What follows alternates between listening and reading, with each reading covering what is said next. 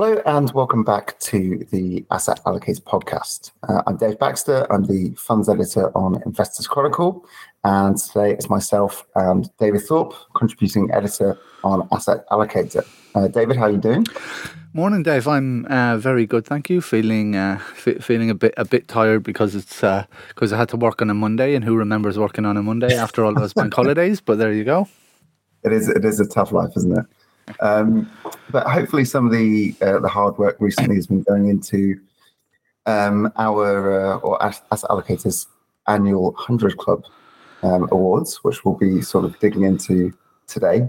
Um, so the guys have been sort of running the the data. Um, I suppose just for some context, hundred club looks at some of the uh, kind of short term and long term uh, outperforming funds and groups um, and then some selectors look at uh, kind of which names um, stand out. Uh, but David, you've been uh, kind of looking through some of the results, and we do look across all sort of different sectors. Um, what interesting kind of trends are, are, popping up this year as we look at that? Well, indeed. So, as you say, we look at the one year uh, total return and the five year uh, total return uh, across the different uh, uh, categories. We include both open and closed ended uh, funds, and uh, we create shortlists. And from the shortlists, a panel of external judges uh, give us their wisdom and uh, come up with uh, winners. One of, well, I guess there, there are a couple of trends that stand out this year. One is the relatively strong performance of what I suppose you'd call boutique type asset management firms. I mean, some of the big names have, have won in some of the categories as well. Uh, in global equity, Fidelity Global Industrials performed strongly. In Japanese equities, M&G Japan did did very well, but also boutiques in the mixed asset category. Uh, Orbis Global Balanced Fund, for example, uh, which is in the 40 to 85 shares uh, sector. That beat uh, a couple of um, big name big name houses to win that.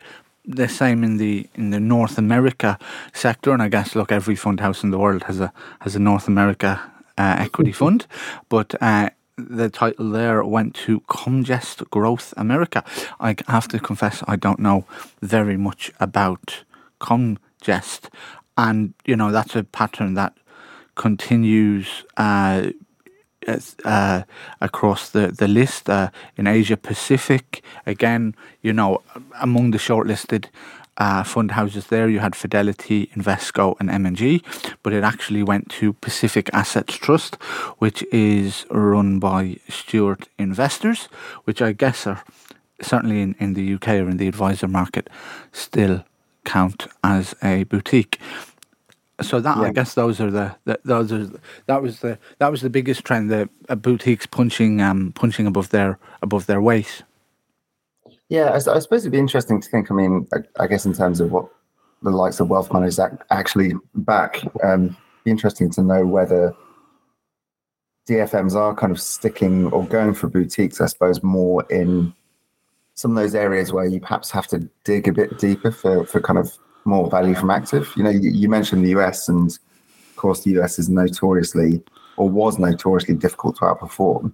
Um, so perhaps we would see people going beyond the kind of usual buy lists and you know looking for more niche names. Sure, I also think that there's a real almost consensus in the in the market now that um, that uh, larger funds uh, do do do less do less well than than smaller uh, than smaller houses. And uh, with that in mind, uh, maybe that, that supports the case for boutiques. Just to give you a concrete example, um, that Comgest fund, which I mentioned, uh, won won the US uh, category Comgest Growth America, is not held by any of the allocators on our database and never has been. Uh, our data goes back to 2018. Mm, interesting, interesting. Um, I suppose we do still have a few of the kind of the, the, the big favourite names, don't we? If you if you kind of look through, um, but um, yeah, it does does seem to be there seems to be quite quite a mix. Indeed, uh, I mean Fidelity, uh, smaller uh, companies won won the UK small smaller sector. That's obviously a very well known uh, fund. It was managed for a long time by Alex Wright, who now runs the Fidelity Special Situations Fund, and it perhaps says something about um, about the strength of Fidelity smaller company franchise that they're able to do the thing that's so difficult for fund houses to do, which is um, uh, succession planning. Alex Wright's move to special sits had been well flagged, but he moved and the replacement manager came in and was able to to uh, handle it um, to handle it well or to deliver relatively relatively uh, decent performance. I mean, that fund, Fidelity UK Smallers, really mm. did. Um, re- it's now managed by Jonathan Winton and Jack Jones, but it really did um, outperform very strongly against everything else. Its five year total return of 189% um, was a full 30 percentage points better than the next best performer on that on the five and one year uh, criteria. Um, so that that shows you, I guess, how how strongly uh, that that did. Um, another trend, I guess, is that that that's obviously um, that's obviously um, that's a fund that's in in with with some big names. I mean, there's a BlackRock and an Artemis and Aberforth who have who are a boutique but have a strong reputation uh, in that space are also are also there. Um, and in the UK categories generally, I mean, I guess there's been a bit of a. I think people might be a bit chary of uh, investing with big name managers because we've had. Uh, uh, in the equity income sector, which which obviously has had some of the biggest names around, uh, we had uh, Evenlode income one. That now that's not a small fund. It's it's three point five billion in size, but uh, Hugh Yarrow, Ben Peters, and the team at Evenlode. They're not they're not based in London. They run, I think, sort of two two or three funds. So they're very much in the boutique category. But they defeated uh, some some very strong names in that UK um, in that UK equity uh, sector, including. Uh, Train uh, UK and 91 UK equity income. And then in the dedicated equity income sector, that was actually won by an investment trust, Merchants Trust from Allianz. That's 843 million in size. And another theme in the data this year is the extent to which uh, investment trusts made a, a comeback. Uh, last year, so 2022, was the first year that I sort of uh, was part of the team putting together the 100 Club, and part of that, and I was uh, assigned uh, to look at the investment trusts, and uh, there wasn't a lot of joy to be to be had there. This hmm. year, uh, I wasn't assigned the investment trust. I was given the open ended funds as an act of charity, I think. And guess what? The investment trust did well. Uh, so, um, yeah, I, I, mean, I mentioned earlier Personal Assets Trust won. The Merchants Investment Trust also won its its category. Um, so, so that was definitely uh, one of the themes this year, a, a sort of bouncing back of mm. of um, of of investment trusts within within that, and you know it's it's very much a running theme within asset allocator that. Uh, uh, DFMs don't really own trusts, and the reasons for that are well well known and well well established. But it does show, I guess, that there is some opportunity there if one can uh, if one can own them, if one's if the liquidity concerns can be can be overcome. Yeah, yeah. Um, I mean, I suppose you'll to some extent you'll be seeing that um, natural sort of gearing effect kicking in, won't you? And that you know trusts kind of they fall a bit harder on the way down, but then they kind of come back stronger than um, yes. On, on if they use a lot of gearing, yeah, that's the case. I mean, the yeah. other the other scenario is, uh, I mean, they're in a position where they usually uh, they, they get very long term debt, like it could be thirty year debt. So wow. unlike us poor mortgage holders, uh, they are uh, they are in very low interest rates for for thirty years. That does aid performance in the in the good years and give them give them out uh, help with outperformance. But in the bad years, uh, obviously they're still paying an interest rate on the borrowed money, which takes which takes a little bit away. Yeah, yeah, yeah. Um, and, and perhaps I was, I was just wondering, perhaps the moment, how past if if DFMs did want to sort of load load up more into trusts to try and kind of catch, you know, something that might might recover a bit more strongly if um, if the current rally is, you know, going to be sustained. Um, yeah, I mean, I, I think the the consensus in the the consensus in the industry tends to be that they don't want to own more than ten percent. Uh, that wealth managers don't want to own more than uh, more than a certain um, percentage, but it does vary. For example, I know that the uh, the investment managers at uh, Evelyn Partners, so not the DFM team run by James Burns, but the investment individual investment managers there uh, have been buying the Ashoka uh, investment trust, which which came to market earlier this year, and that te- that company's clients own eighteen uh, percent of that. That's not a particularly large trust, but the point is that it's individual clients making decisions. It's not the the centralized um, investment uh, team or DFM team run by James Burns that are making those decisions. But I guess that shows, you know, the there is some demand out there from the private uh, client side, maybe rather than the than the discretionary side. Yeah, yeah. And and otherwise, have we seen any kind of um, asset man? I mean, you mentioned kind of the split between boutiques and big names, but are there any kind of um, investment groups that we've seen? especially stand out this year, or kind of um, perhaps some have come back after uh, you know some some more difficult years? Sure. Well, uh, funny you should mention that. One of the uh, things that we, we do look at, and, and you know, I guess it's it's uh, it's something that the judges picked picked up uh, is the large uh, investment group is one of the uh, award categories.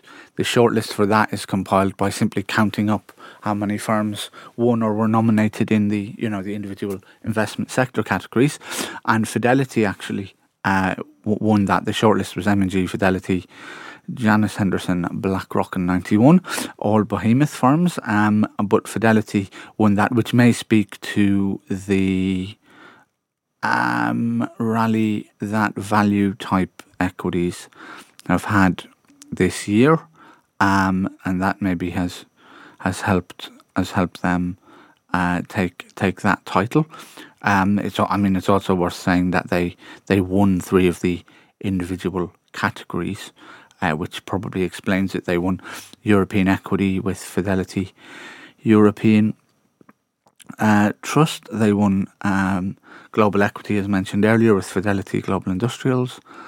And uh, as mentioned, they won UK uh, uh, smaller companies. So that they they've had a, a very strong year. So uh, the drinks are on those guys, which is convenient because their office is next to ours. No, um, and then in the small to mid cap, mid sized investment group that went to Polar Capital, which, um, I mean, maybe maybe there's a slight surprise there because Polar Capital are very much associated with with uh, with technology.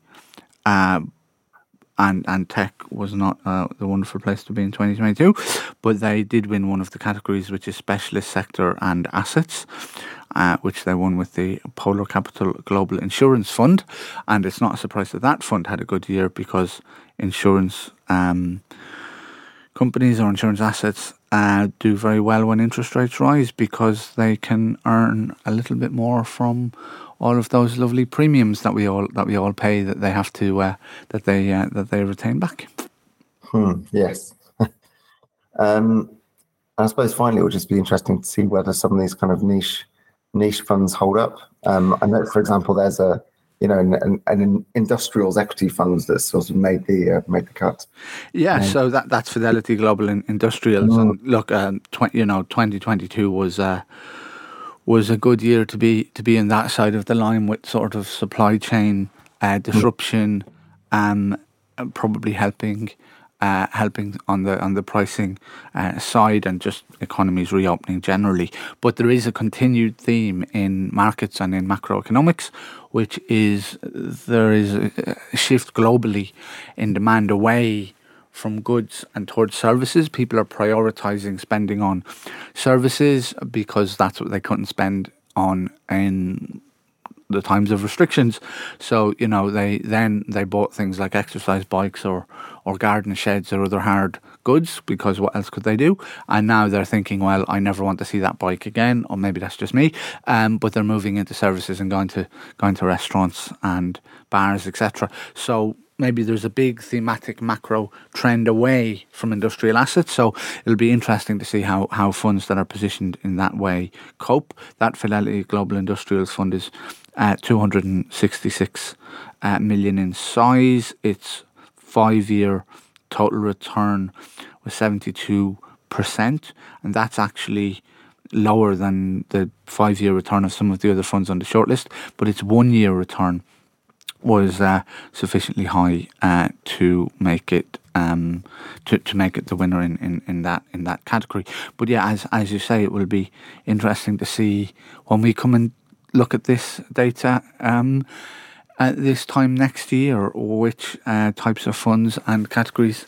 Uh, were, were, the winners from the year of 2023. Um, the market's not giving us much help now. We've probably had um, a spell where value did well, a spell where growth did well, a spell where defensive did well, and maybe more recently a spell where hiding your cash under the bed and getting a shotgun did well. So uh, we don't have a category for that, but yeah. Uh, so we'll see. We'll see next year how uh, how those things uh, how those things do. Yeah, we did uh, last year in particular. We saw we, we saw certain sectors do especially well, um, and we saw a real kind of dividing line there. So that'll it would be interesting to see if that sort of thing persists, or if we see a bit of, um, dare I say, normalization. Um, but um, yeah, lots lots of interesting um, things to pick apart there. Um, but I'm afraid that is all we have time for. Um, David, thanks for your time as always, and thank you for listening. Thank you. When you make decisions for your company, you look for the no-brainers, and if you have a lot of mailing to do Stamps.com is the ultimate no brainer. It streamlines your processes to make your business more efficient, which makes you less busy. Mail checks, invoices, legal documents, and everything you need to keep your business running with Stamps.com. Seamlessly connect with every major marketplace and shopping cart. Schedule package pickups and see your cheapest and fastest shipping options from different carriers. With rates up to 89% off USPS and UPS rates. And with the Stamps.com mobile app, you can take care of mailing and shipping wherever you are. Make the same no brainer decision as over 1 million other businesses with Stamps.com. Sign up with Code PROGRAM for a four week trial, plus free postage and a free digital scale. No long term commitments or contracts. That's Stamps.com. Code PROGRAM.